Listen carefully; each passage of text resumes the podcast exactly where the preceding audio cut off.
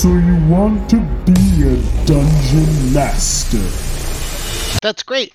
We're here to help. I'm Taylor. And I'm Justin. This week, we're going to be covering the basics of combat. Combat is probably one of the most important parts of D&D. Maybe not most important, but definitely the most mechanically heavy. Yeah, for sure. Um, most of the rules in on your character sheet and stuff are going to apply in combat more than anywhere else. Yeah, 100%. This is the part of it that I think feels the most like a video game. Just kind of like there's like a lot of mechanics, there's a lot of rules, numbers come up, rolling of dice almost every single turn, Math. some strategy, some planning.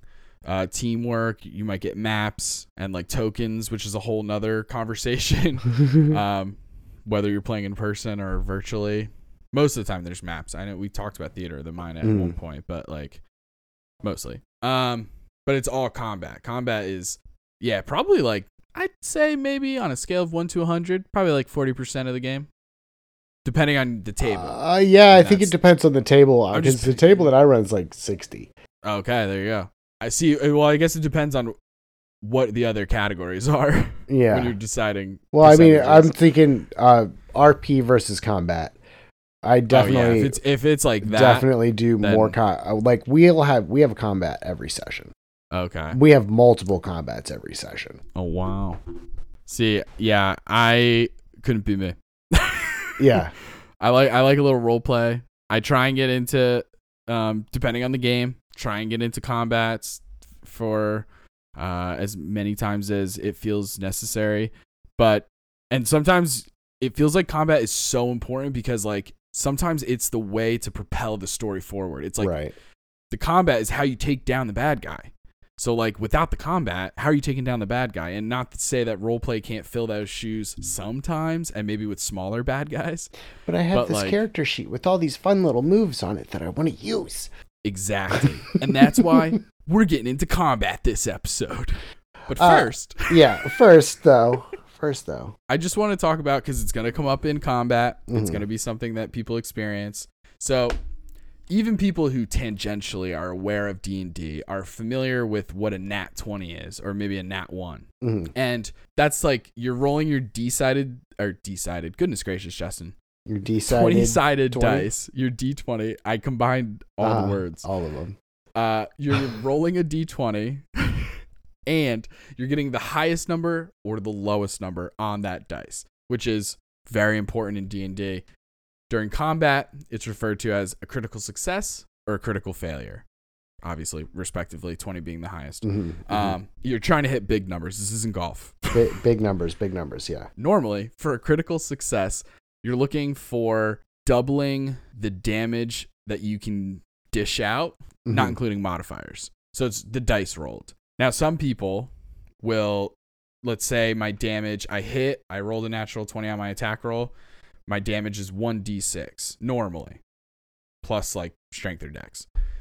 Now, because I got a nat 20, now I can roll this d6 twice instead of just once and then add my strength or dex or whatever. Mhm. Therefore, doing much more damage than normal. Not necessarily twice as much damage, twice as much dice. Very specific. Yeah. Although I think I've played at a table where they've done you just roll the dice and then double that. So like if it's 1d8 damage, you would roll 1d8 and you got a 7, then you got 14 plus your modifier. Oh yeah, no doubt. At my table, I usually leave it up to the person who rolled the nat twenty. I mean, Whatever yeah. way they feel more comfortable with. I think like this is the one time, like, because it's not me. If I, Justin, we talked about that on the last episode with Mm. rolling advantage versus disadvantage. Mhm. I'm rolling one dice. I'm just rolling it multiple times. I even do that sometimes for big spells. Fireball, I'm sitting there with 1d6 and I'm just rolling over and over and over. oh jeez. Not always. That's crazy. That yeah.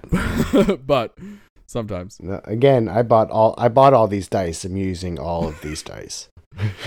That's fair. Honestly, fair.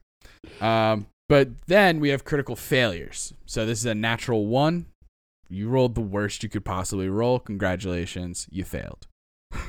Great job. What that just means at the end of the day It doesn't matter what modifiers you're adding. It doesn't matter if you're adding 15, 16 to this roll. A natural one is an automatic miss for Yeah. combat. Yep. Not necess- this isn't necessarily true for ability checks. So if during combat you're rolling a stealth check, uh, at least rules is written. I mean, Rules is table by table. Yeah, there are no critical successes or critical failures when it comes to ability checks. It's just Exactly. a one or a twenty. In your heart, Right. though. In your heart, though, you know. in your heart you failed um, so then they- yeah your automatic miss no matter what your modifiers are no matter what you're adding to that you miss and then some tables and i'm not a big fan of this some personally Mhm. every, every table can have a little different. You can add a little flavor. I love that. This just isn't my flavor. You know what i mean? Yeah. this is rum raisin for me personally. It's not for me.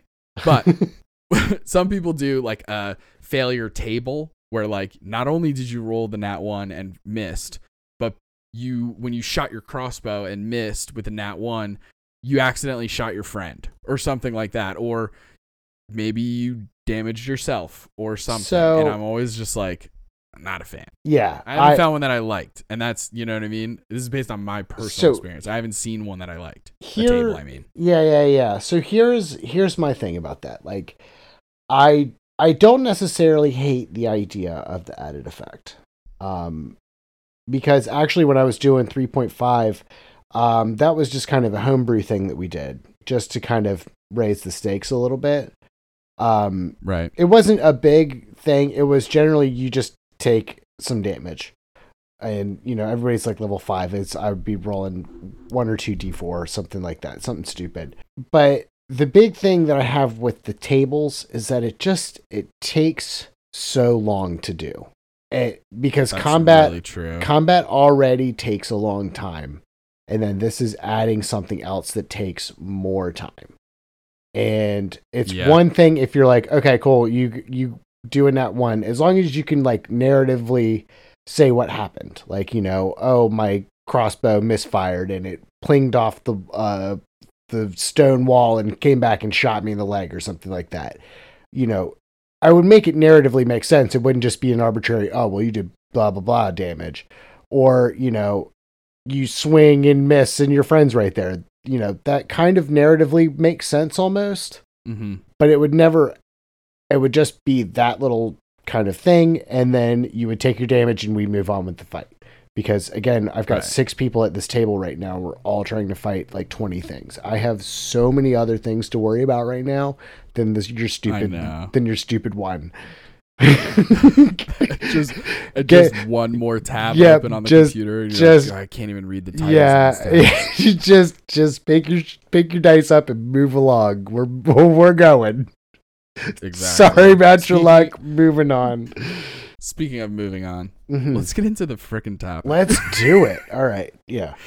Uh, you had mentioned how long it takes, and I kind of wanted to just start there, if that's okay. Yeah, for sure. Both like logistically, like in real life, combat takes a while. hmm something for everyone to just know. So when you're planning your session, and we'll get into prep on a different episode in detail, but when you're preparing an episode or like a session of Mhm. D and D, and you're the DM, you got to think about combat and like where it falls in the in the session and how long you're supposed to be playing that night with the agreed upon times. Right. But in D and D, like in the world, you're the little character. It is fast. Yeah. It's very fast. fast. It's very fast. Each turn is supposed to equivalate to that is not a word. It- I'm so glad you caught it. it's not a word. I, I, I felt bad saying Yeah, anything, and then. I was like, that I'm have was I to don't I I don't edit know. Oh, I don't know where that came from. I was trying to do like be some texting. equiv- it's like equivalent. There we go. Each that's that's how I, each round is equivalent to 6 seconds. So that means everybody in the initiative order on that one round that is 6 seconds of real time. Yep, But it's fast. It's really fast. And think about that. That's everybody's turn. So it's Mhm. not just like what you, I mean, it is like what your personal character can do in six seconds. But while your character, the idea at least in my head is like, while your character is doing that six seconds of actions and bonus actions, hmm the other characters are also doing their actions and bonus actions. All at the same time. Right. Like that's what's happening in in like in the world if you put Mhm. yourself in the minds of the characters. However, outside of that, again in the real world, it is turn-based combat. hmm hmm hmm so, yeah, there's something Taylor mentioned initiative, the initiative order. That is Yeah. a perfect kickoff point because that's how you determined the list of who goes first, who goes second, uh what's on third, why's on second. You know what I mean? And Then I don't know. you're gonna get it Third then you're gonna get to sort of like, all right, the whoever rolled the highest on initiative, which is normally just your dex modifier, dexterity modifier, Mhm. unless you have some sort of feat or uh, clothing or a reason that There's some class abilities that'll give it to. a hundred percent. So then that'll give you a nice little boost. But yeah, that just determines who goes first in the order, and then you go one by one down the list, and each character goes, and then it goes back to the top, and that will have been one round, which Mhm. is again six seconds. Now, inevitably, when you are rolling for a very large group of monsters and players, there's gonna you're gonna have ties. Ties are gonna come up. You're gonna have to figure out know how to break them. Um, usually, the best way to do it, in my opinion, is whoever has the higher dexterity goes first. Um, the the actual ability score, not the modifier, because if you go by modifier, there's even more chance of matching again, and then um, if they do match, then you can do a roll off, and basically both of them roll a d20, and whoever's got the highest score goes first. Pretty Yeah. simple. And if they tie again, then they have to kiss. Yeah, Just kidding. yeah, yeah, yeah. Don't do that. Absolutely don't do that. I mean, it's whatever your table's down for. I mean, if they're your table's into it, then you know. as long as there's consent, I suppose. Yeah. You know, ride that pony. But now there's an interesting little thing that I think is interesting because I, said interesting twice, but um, I don't think that the rules cover it specifically, and that's kind of like when you as a DM ask for initiative, Yeah, and obviously the easy answer is you do it at the start of combat. But when is combat actually starting? And I think that for me, the idea is like it's when both sides know that combat is happening. that's when combat starts, and that's when I ask for initiative normally. You know what I mean? So sometimes you can surprise the other the other bad guys, and you can have everybody roll initiative and then do a surprise like condition Mhm. round, or you can maybe get let them get their attacks off first. I'll Like generally maybe just the yeah. first person, or yeah, where are you at? I I'll generally do um a the first punch whenever the first punch is thrown. That's when initiative kicks off. Either side. That makes sense. Um, and then And that you're saying like if they if when the first punch goes off, as in like one party is surprised. either or. Um, you know, if it's a definite hostile conflict, then yeah, I guess whenever they it's I guess if it's on sight, you just fucking know. But generally, because sometimes one it is. Sometimes it's like yeah, but like generally, breaks down the door, yeah, says let's fight.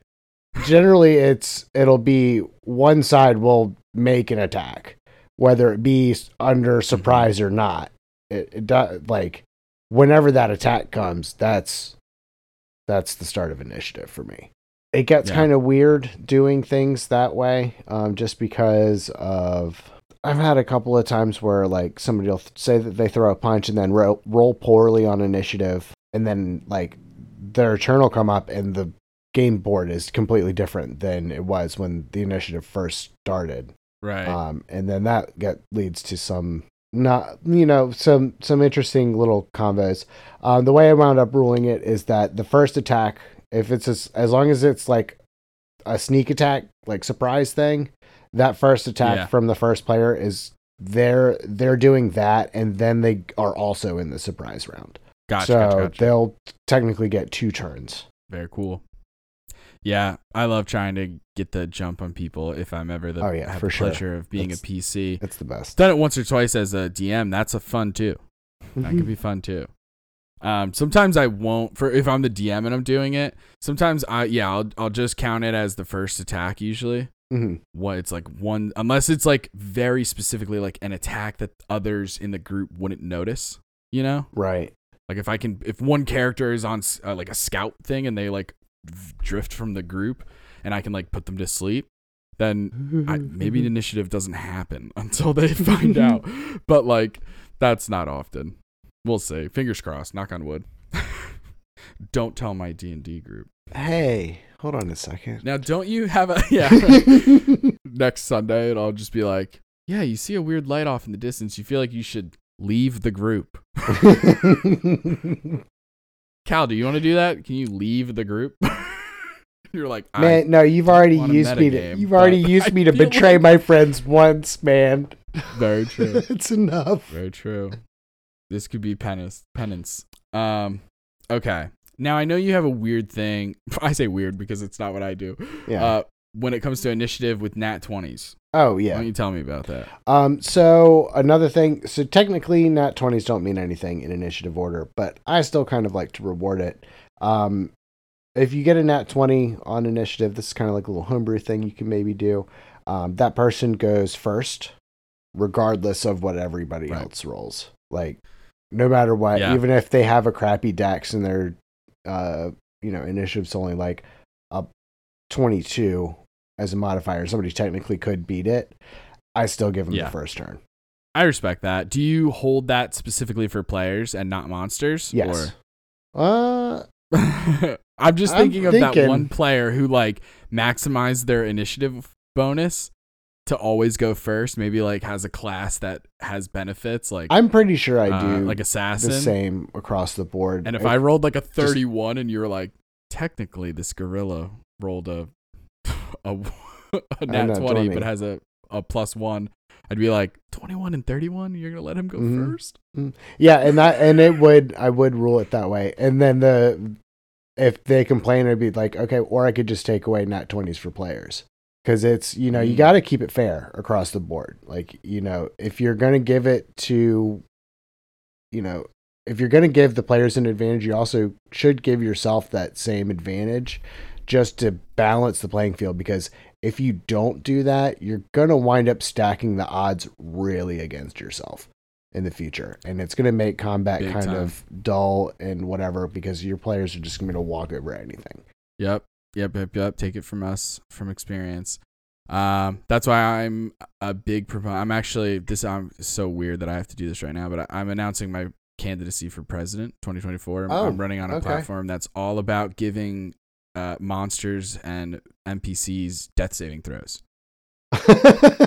oh my god. I That's my No. whole platform. no.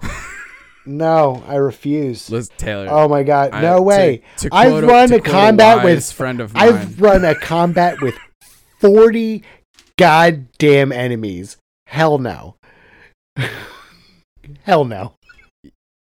Listen, Okay, guys. if I'm I'll- elected, I'm if I'm elected president, checking with you, you in 20 minutes after I'm 40 running, rolling all these goddamn death saving Listen. throws. when I'm president, you're not going to need 40 enemies because death saving throws exist. You're only going to need 20. It's going to change the game. And also, uh, my vice president, healing more healing potions for the enemies. oh no, yeah, no. This is this is awful. This is oh my So gosh. to have you on I'm. I'm gonna I'm gonna find out who's running against you and go vote for them. I'll tell you both of those are it. awful. On Those Bing. on- I got endorsement by Bing of course you did. Of course you did. and fre- and the the soda beverage that tastes like grapefruit, Fresca. Those are my two big sponsors. God damn. Fresca. Dude, Fresca is where it's at. I mean, it's okay. It is the best. I mean, they're lobbying D and D, huh? they sure are. They're getting into big D and D. I'm the face of big D and D. Uh, we're right up there with Big Oil, Big Lotion. Ah. Uh,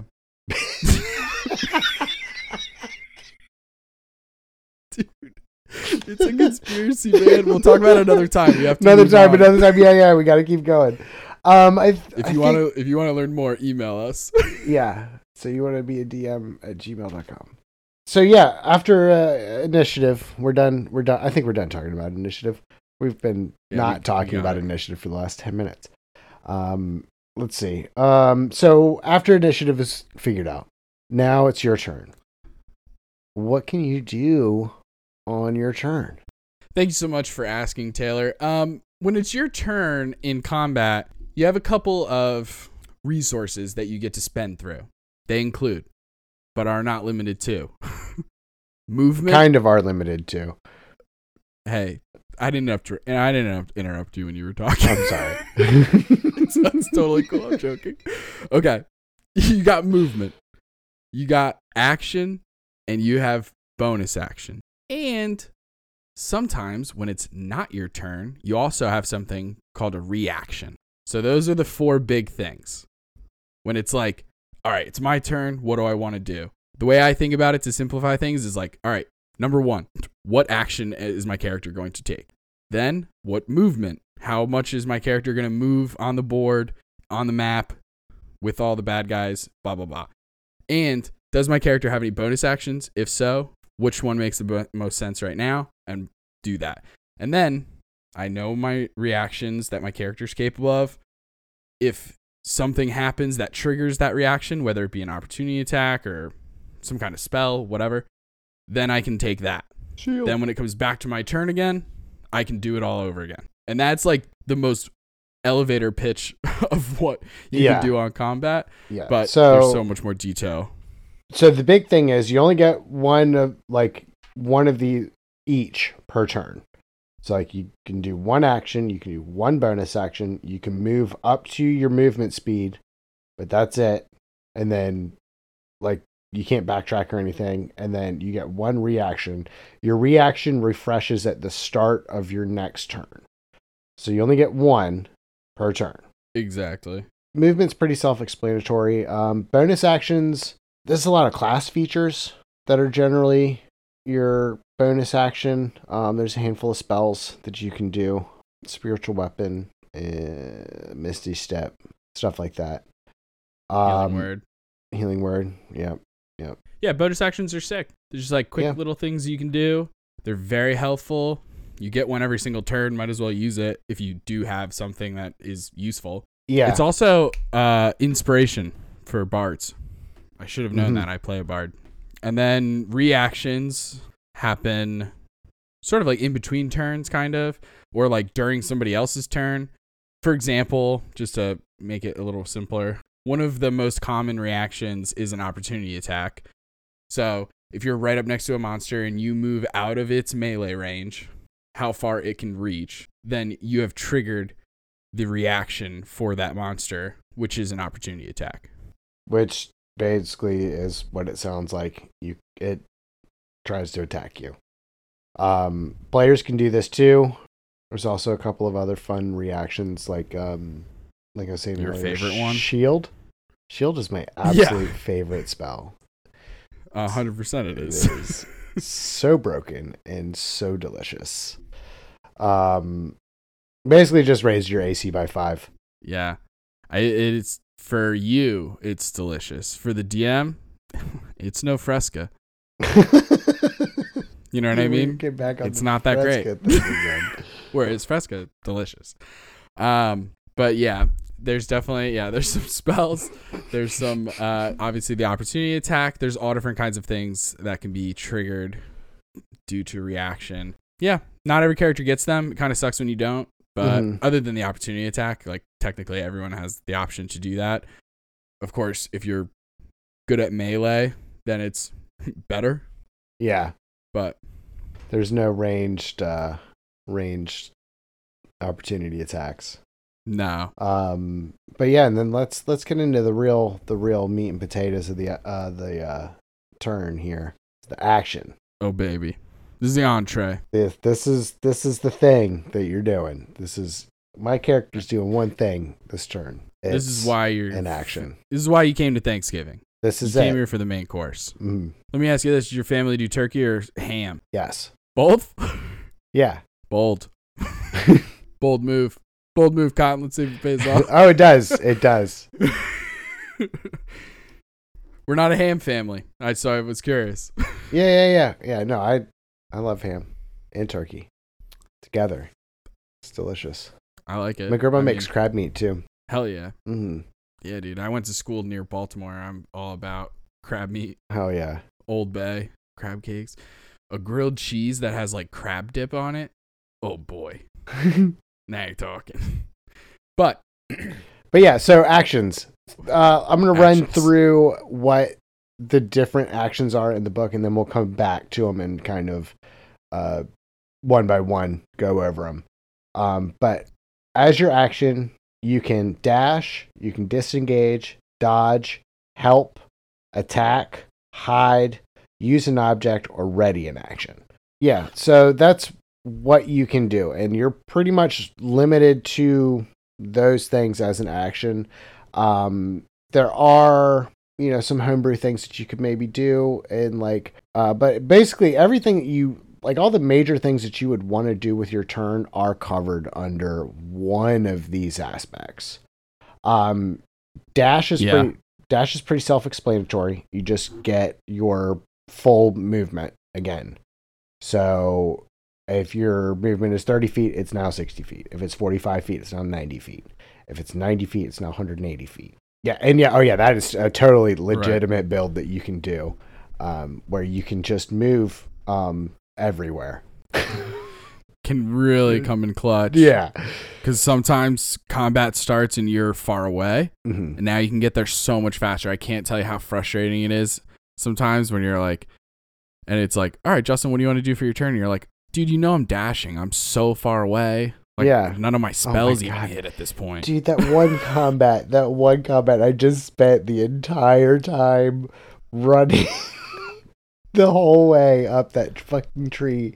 Oh yeah, that Bro. one was rough. That so the plan was supposed to be the druid turns into a giant eagle and flies me up there with you know we were gonna like basically there was gonna be a polymorph and flying eagle thing and then you know everybody just flies up to the top and you know we sort Yep. it out there instead he turned into a rhino I think so. and tried to climb a tree Yeah. Yep. It was I think a rhino.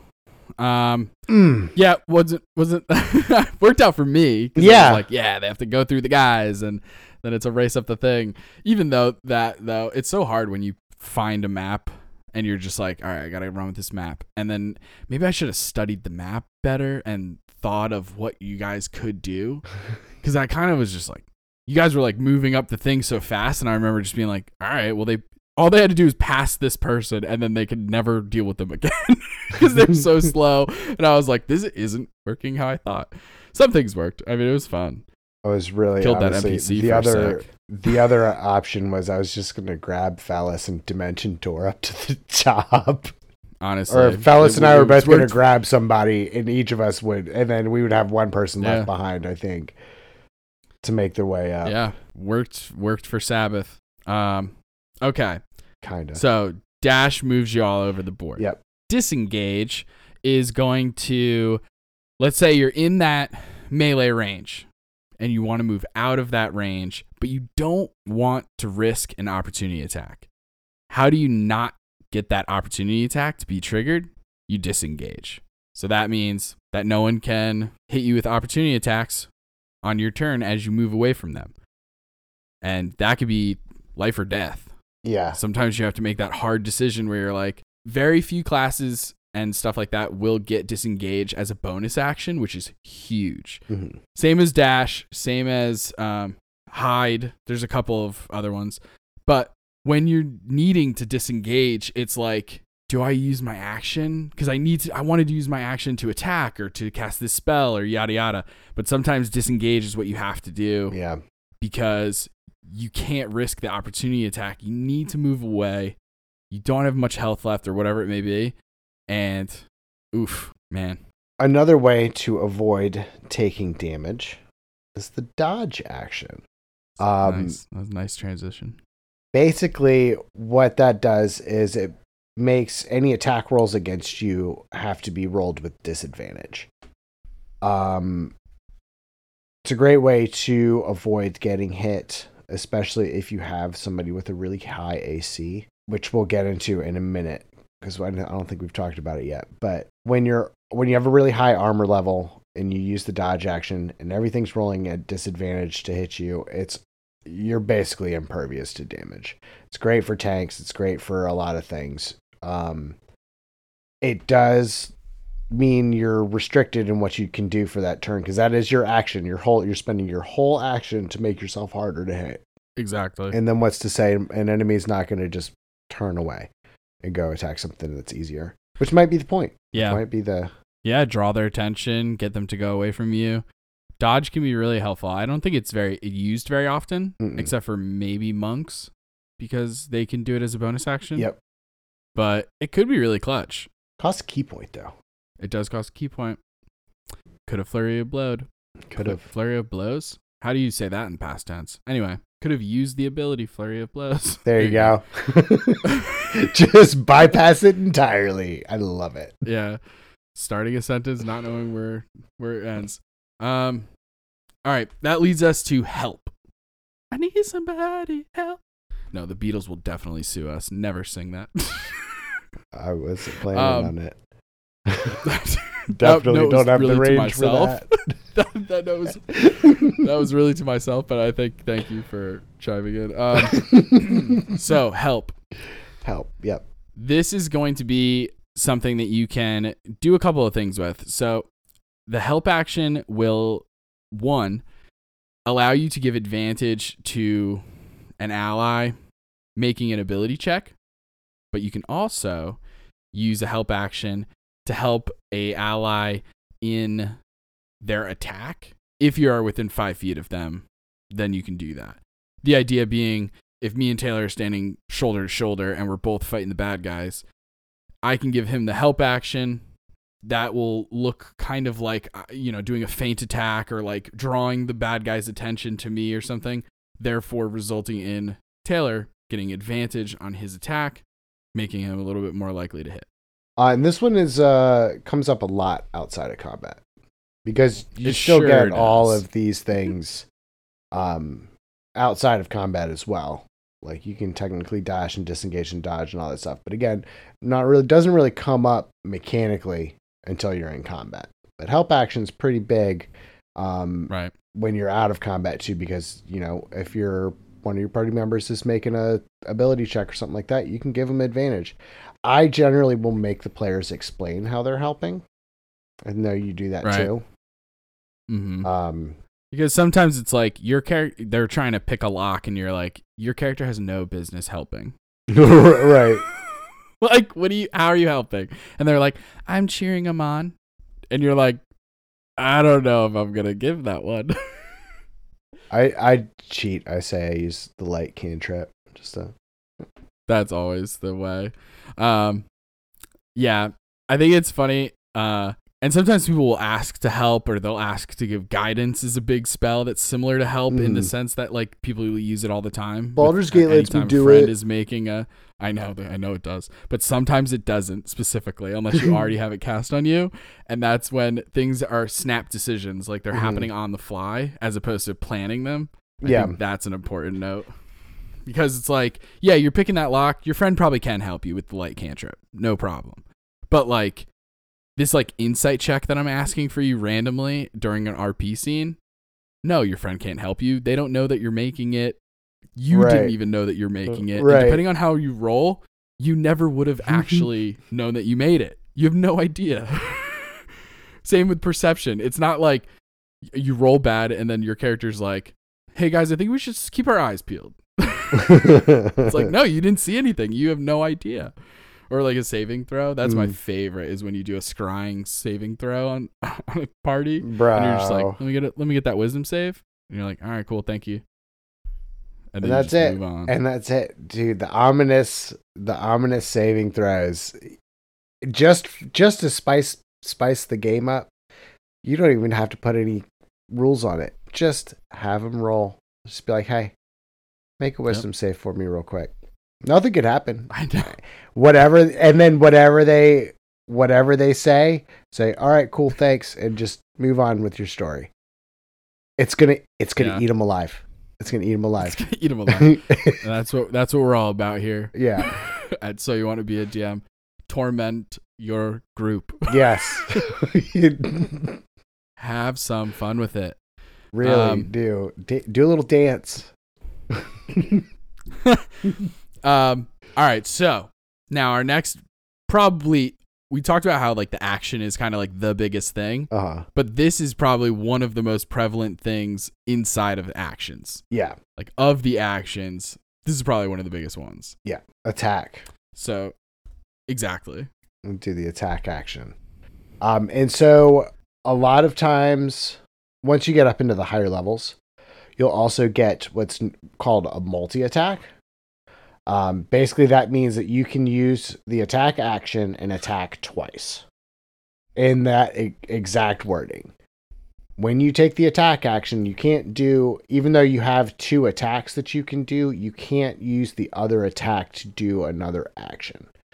The second, Right. like, if you do one of the attacks, as long as you start your attack, if you want to continue doing your attack, now you can split it up between uh, other enemies and you can move in between your attacks however you want to do it. You don't have to just stay put and make two swings, but you do have to take two swings. You can't do like an attack and then the dodge action.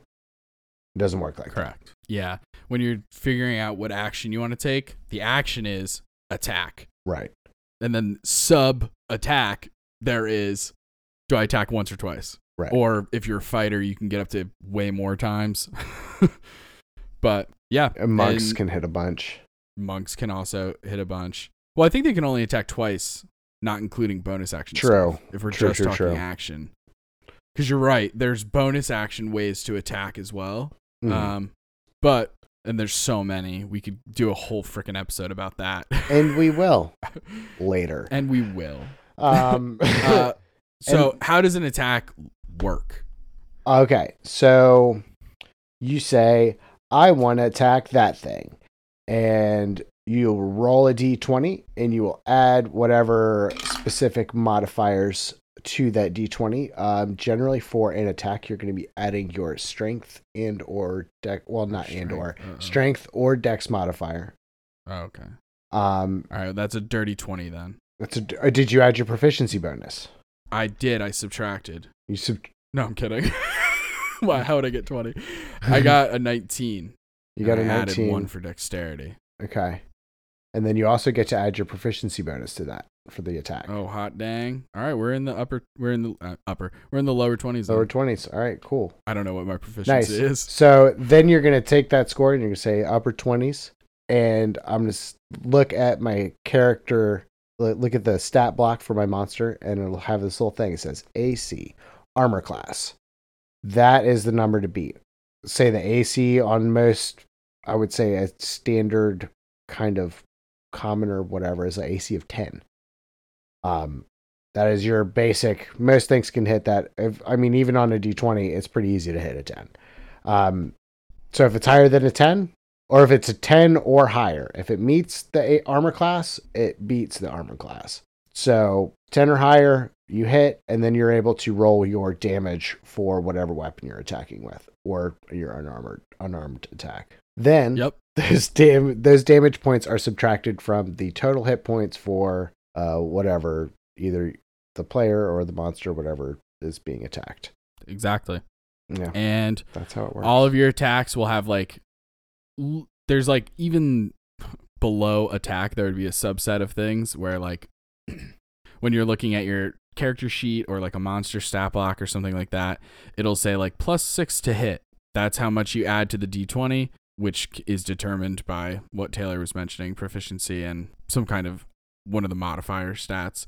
And then there's like range like different attacks have different ranges like how far you can reach with that item whether Mhm. it's a fist with a monk or a bow an arrow with a ranger or a spell with a wizard because attacks and stuff like that even though attack and casting a spell are very much two different things sometimes it's kind of like hitting that same Mhm.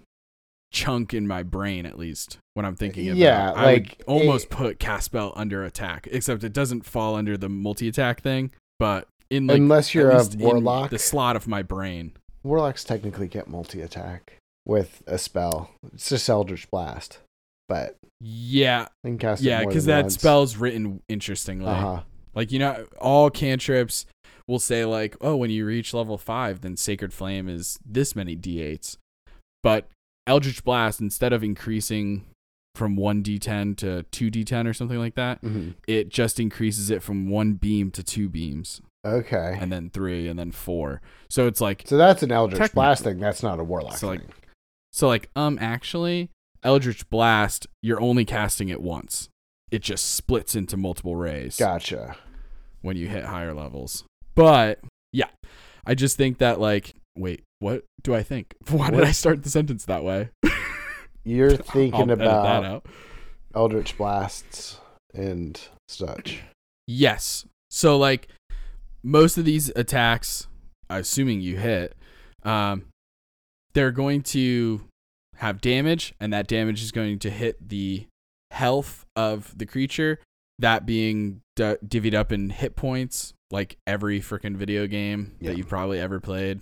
That's pretty simple. And then now, as president, Oh, I God. personally, I want monsters to have death saving throws when they hit zero hit points, Mm-mm. but that's not the current administration's feelings. they want monsters to die when they hit zero hit points immediately, no Yep. death saves. I think that is saves. absurd. It's a new age. President Justin. Okay, look, we've been it. saying this word death save. We've been bandying it, bandying it about. All right. What is a death save? that's it's on my website actually. It's on I will say. It- uh, okay. I'll, I'll say. okay, good. Thank you. Thank you for Don't worry. explaining. Don't worry. uh, so death saves. hold, he's, hold on. He's got to open Bing real quick. How dare you? Just crack open a fresca. so, death saves are when a PC, a player character, reaches zero hit points. That means that their character is not dead, just unconscious. And I like to think, like, I, not that I like to think of them this way, but like, I like to describe it as like, picture you're like bleeding out. Like, you're in the process of dying, but you are not dead yet. When it gets back to your turn, if you start your turn and you are at zero hit points, then you have to make a death saving throw. What that means is that you're rolling the d20. You are adding your constitution. No, actually, you're not adding You're anything. not. Yeah, I'm so no, sorry. It's just a straight D20. Just a straight d20, no modifiers. And if you hit a 10 or above, that's a success. If you hit a 9 or below, that is a failure. The idea being you want to hit three of those first. You're either going, going to hit three successes first, in which case you Are stabilize and you're no longer dying. right. You're still at Or- zero hit points. You're still unconscious, but Correct. you're not dying. Right. Or, Yeah, as long as you don't take any more damage, you're f- pretty much fine. right. Obviously, someone will eventually heal you, I imagine, if you're One a good party hope. member. But pull your weight, you know. Anyway, um, I'm just kidding. We I- we want e- here. we want everyone to have death saving throws. But um, so but then if you, excuse me, if you hit three failures first, that means that you're dead, dead. dead, dead. That's it. No more. You're I making know. a new character. No bueno. Now, obviously, making a new character, or you're gonna have a conversation with your DM about how you love that character and you're really sad to see him go, and maybe your DM will have the style of game where it's like, all right, I guess the other characters are going on a mission to resurrect you, Right. But that's like a whole thing that probably should be talked about in like session zero or at some point during the game before the death happens, like yeah. what to expect. You know, I personally haven't experienced character death except for like my character dying. I've never, as a DM, killed a character outright. Uh, I don't think I've Never had the I don't. pleasure. I don't think I've ever killed a player either. I don't like it. It just feels bad. I'm not a big fan. Yeah, I do feel bad. I feel really bad about it. Sometimes I genuinely like I get it. I get why it's in the game and why like it sometimes should happen or or like it can be a good experience in the long run. Yeah. But like I get, you know what I mean? I'm just like outside of the box and like my having like an out of body experience, like I can see why it's good for some people. Yeah. So I can here, see the benefits. so there are some ways me, as a dungeon master, if you do say you do want to kill, you know, kill your B- PCs, a couple of things about death saving throws that you should know.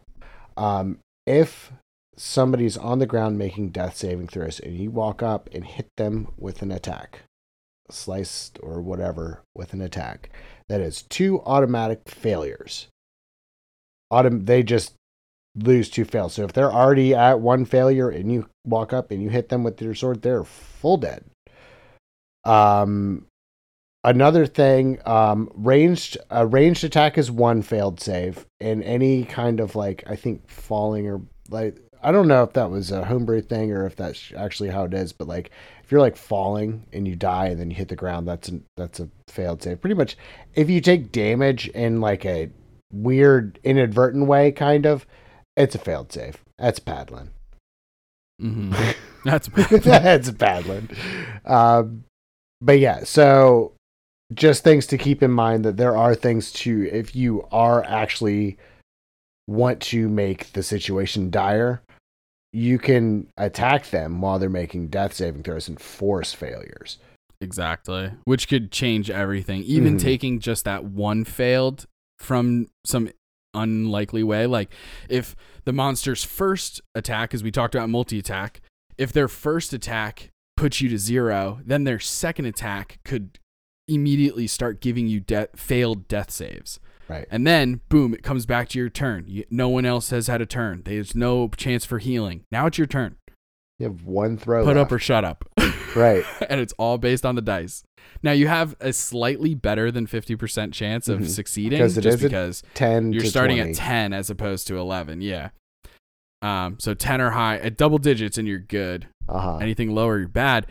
But we talked also at the very top of the episode about critical successes and critical Oh, failures, yeah. and that is never more true. Yeah. Never more true than during a death save. Right. The whole table will either the highest of highs or the lowest of lows. Yeah, yeah, yeah, yeah. So lowest of lows being uh, nat one net you two failures. Once again, bad times indeed. Oh man, nothing is scarier than rolling a one on your first death save. Oh man, 'Cause then you're under the gun It's dire. from then on. Big Um, time. Yeah, you have no buffer. Cause it's like so hard not to like sort of meta um Uh huh. death saves a little bit, you know? Like ha- I, have you ever been in this situation where like your friend is down and you're like, nah, they they have they're at one success, they don't have any failures, like I'll heal them next round. I have. I definitely have. I, yeah, you know, I like. I want to be like, oh no, I'm a good, faithful hair, cleric healer, and it's like it's really hard not to take the 72 damage when I can get it. Yeah. You know? No, I'm a yeah, you're. I get it, man. I get it. I played a uh, grave cleric for a little bit, which Mhm. I I want to play again so bad. I loved that character Lilith. Uh, remember her? Oh yeah, I played yeah, like yeah, a, yeah. a young elven girl who was a grave cleric and was just like had no memory of who she was, where her what her past was. Woke up with a bunch of Raven Queen iconography and weapons and cleric shit, and then like had a fascination with death, and I people would be like very low hit points, but I'd be like I'm saving my things because grave clerics have an ability where if the person's at zero and you heal them, they automatically get max healing. Oh, so it right. just it kind of it was like I know I can heal them, but like the amount of damage that this bad guy's doing, like it makes sense to just let them hit zero. and I felt weird doing it, being right. like, I know you're at five hit points, I get it. I I'll get it. just wait. I'll get you next time.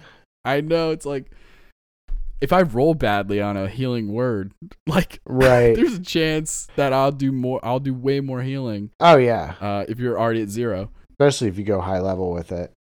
That's my favorite thing to do with Big time. you know guaranteed max. Like I do, like I was just talking about, guaranteed max on a six level dish witch bolt, seventy two damage. it's huge. with- Yeah, and so being able to max out on an upcasted spell, oh, it's the best. yeah. Um, I can't even imagine. Um, but okay, I think so that's that covers oh, that. let nat twenties really quickly Yeah. on a death. Oh, save. nat 20's so right. if you get yeah, if you roll a nat 20 on a death save, you immediately gain 1 hit point. So not only are you not dying, but you're actually awake and could continue the battle. yeah. Now you are prone, which just means it's like a condition the same as poisoned or exhausted or any of the other conditions. So if you're prone, it just means you're on the ground and you have to use your half of your movement to stand back up and then you still have whatever else. And it's Mhm. important to note that death saves happen at the very start of your turn. So if this happens and you wake up, your turn begins. right. Like you still have your whole turn, so you can use half that movement, stand up, use the rest of your movement to get away if you don't have that opportunity attack, which again is a reaction. Then you you, can use a bonus you- action healing word, heal yourself, use an action to Disengage. cure wounds yourself or something, or disengage.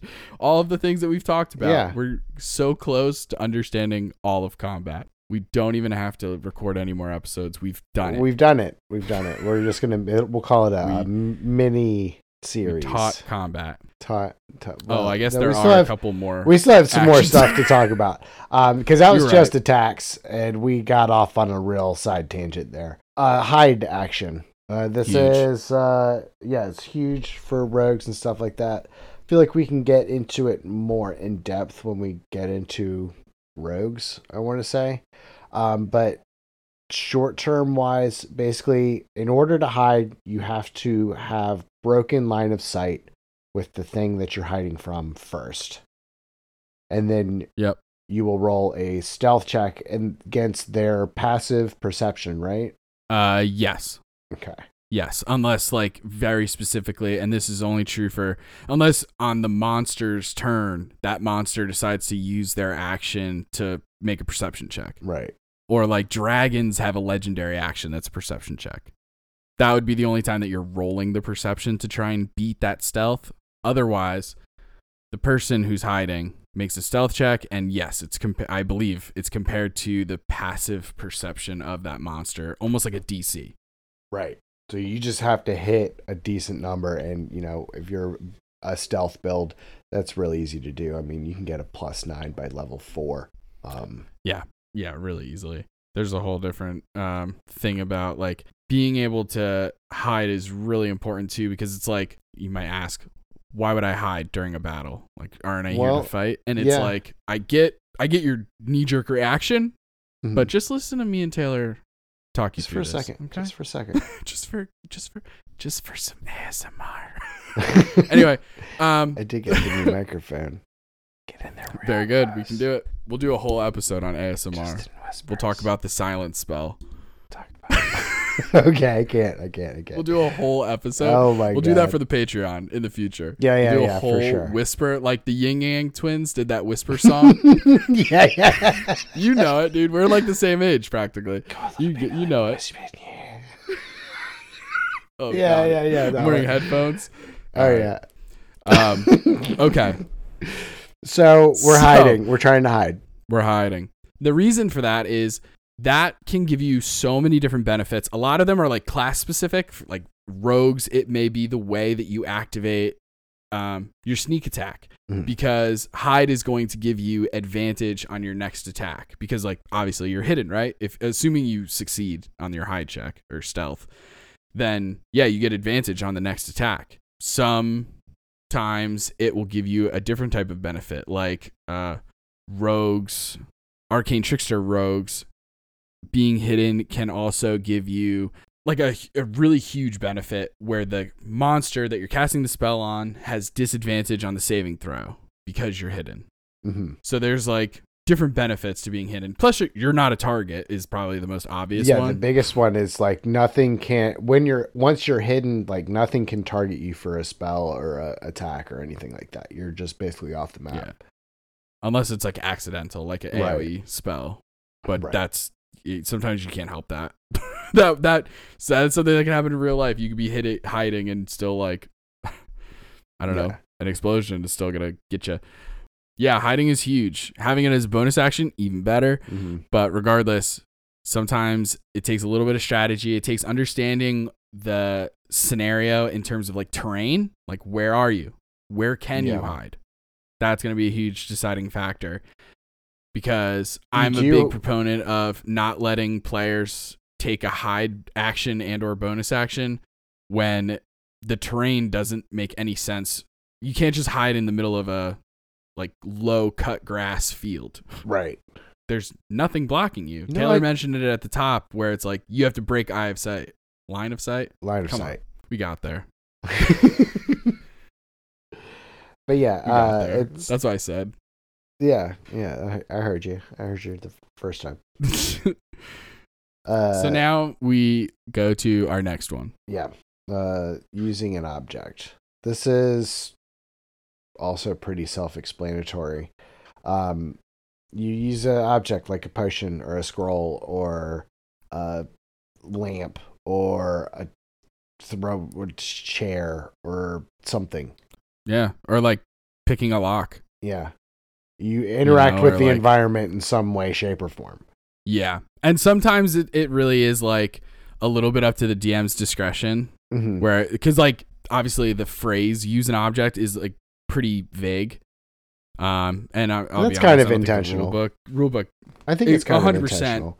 I think 5e is This is like the catch-all. ambiguous. The, the, yeah, of the ways. use use an object is like the catch-all. Like, I want to do something that's not fighting somebody. exactly. Although sometimes you could be fight, trying to fight somebody with the object that you're using. Yeah, you're untying the rope that will once you release it, the chandelier will fall. Right. Boom.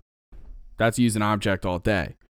So it's really like, can this be done in six seconds? How long does it take to do this? How easy is it to do this? Right. Because every once in a while, people will be like, "Can I take out the healing potion but not drink it?" And I'm like, I'm, "I'll let you do that." That's crazy. I'm, that's not going to be an action for me, like a use an object thing, because technically, I guess you didn't even use it. Right. Or like opening a door, I might even allow, as assuming it's open and just like shut, it's Right. unlocked. I mean, I might allow, but like for the most part, just use your best judgment Yeah. because you got to stay ready. Oh, Hey. Trigger word. I see what you our next there. action our next action is ready which Is a little confusing because technically Yeah. you're readying an action so let's explain this a little bit because Mhm. this can get a little complicated for brand spanking new players Mhm. but this is dude you want to talk about one of my this is advanced advanced D and D player here. Advanced D and D playing right here is readying an action because basically what it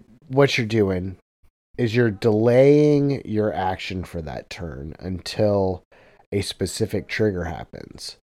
You do have to specify what you're doing and what the trigger is to the DM on your turn. Like, hey, I'm readying when this thing comes within uh 10 feet of me, I'm gonna shoot an arrow at it. And then Yeah. if that thing doesn't ever come within 10 feet of you, then that action never happens. So there is that potential of getting burned.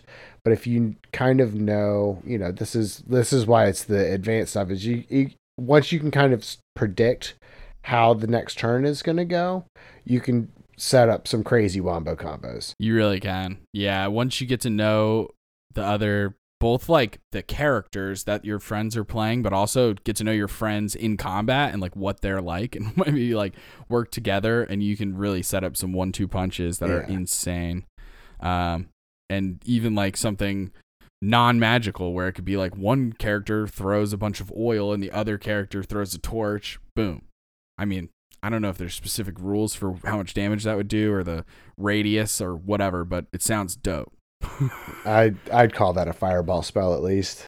Practically, I might blow it down a little bit. A Yeah. third level spell is a lot for two people because you're gonna have torches and Well, it's dime a dozen. two- and buying oil isn't. It's two people burning It's the two whole characters. action. Yeah, I know. Then you're gonna have somebody being like, "Can I do two attacks and have me throw the oil and the torch?" And then it gets a little hairy. Yeah, I, see wouldn't do that. it. I, I would still I say it's see a lot of damage, but I would probably nerf the hell out of a. I'd probably make it like a burning sphere. sl- Okay. maybe, or something like that. Well, obviously, it's not like a thing that you can move around. But anyway, I just want to note that uh, technically, rules is written when you ready an action, you set up for a trigger. You can ignore that trigger. Can you? Yeah. It does say when the trigger occurs, you can either take your reaction right after the trigger finishes or ignore the trigger. Oh wait, no, that's kind of saying something a little different. That's saying you can only take that's saying that you don't have to take that action if you don't want to. If you're ready, if you're readying an action and then the trigger goes off and say you're whatever, like your party's made up with the bad guy and then they're coming over to give you a hug instead of to kill you, you don't have to stab him in the face. Interesting. Yeah, I misread that. I thought that meant that you could just kind of like change almost in a way, like change the trigger. But no, once it once the trigger's set, it's set, man. That's that is what you're doing. You're waiting for that thing Interesting. to happen. Yeah. I guess my note would be be sure to make your uh, trigger a little vague. Don't be hyper specific about it. But Or you can, but make the trigger something one of the other players does. That way you know. There you go. That's uh, easier to control hmm in that sense and have some control over it. But yeah, readying an action is really big and it's very specifically readying an action. You're not readying a bonus action, you're not readying movement. This is specifically actions. So that's the only thing that you're going to have the opportunity to do when that trigger sets off. And when it comes to s- casting a spell, it gets even a little hairier because when you're readying a spell, your character is essentially like holding on to that magic and preparing the spell so that he, they can cast it like in the moment. And that means that it requires concentration.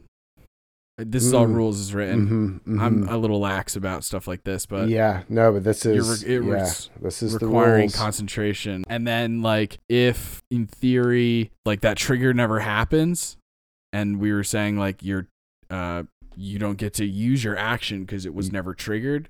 you still now lose you've the blown slot. that spell slot. Yeah.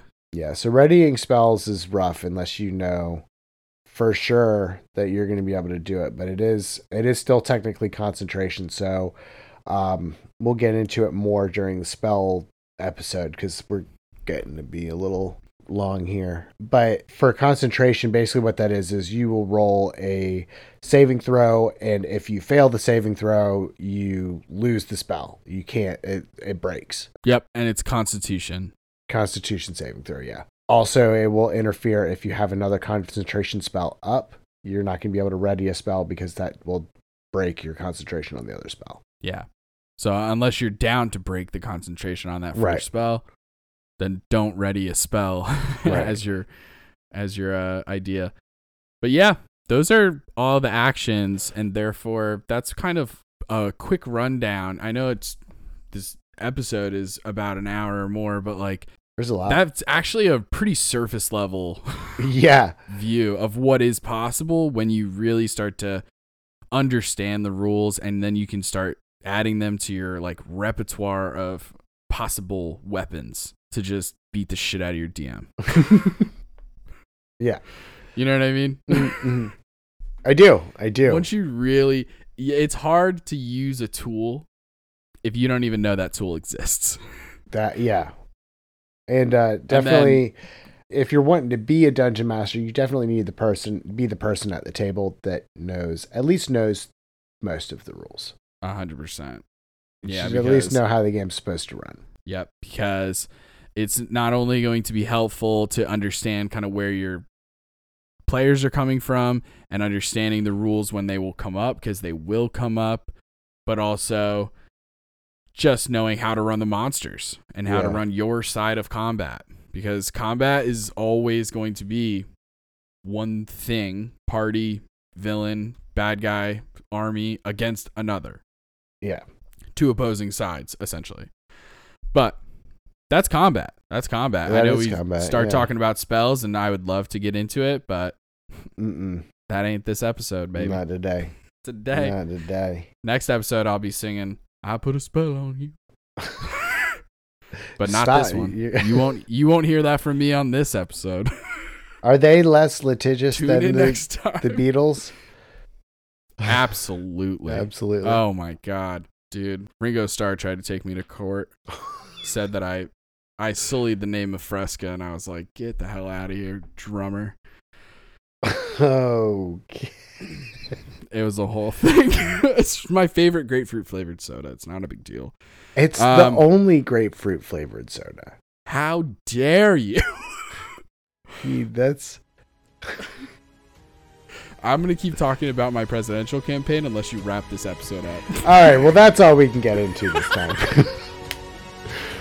but uh, you can find us on TikTok at So You Want to Be a DM, or you can ask us a question at So You Want to Be a DM at gmail.com. Uh, join us next time for some more Dungeon Master tips and or tricks. Bye.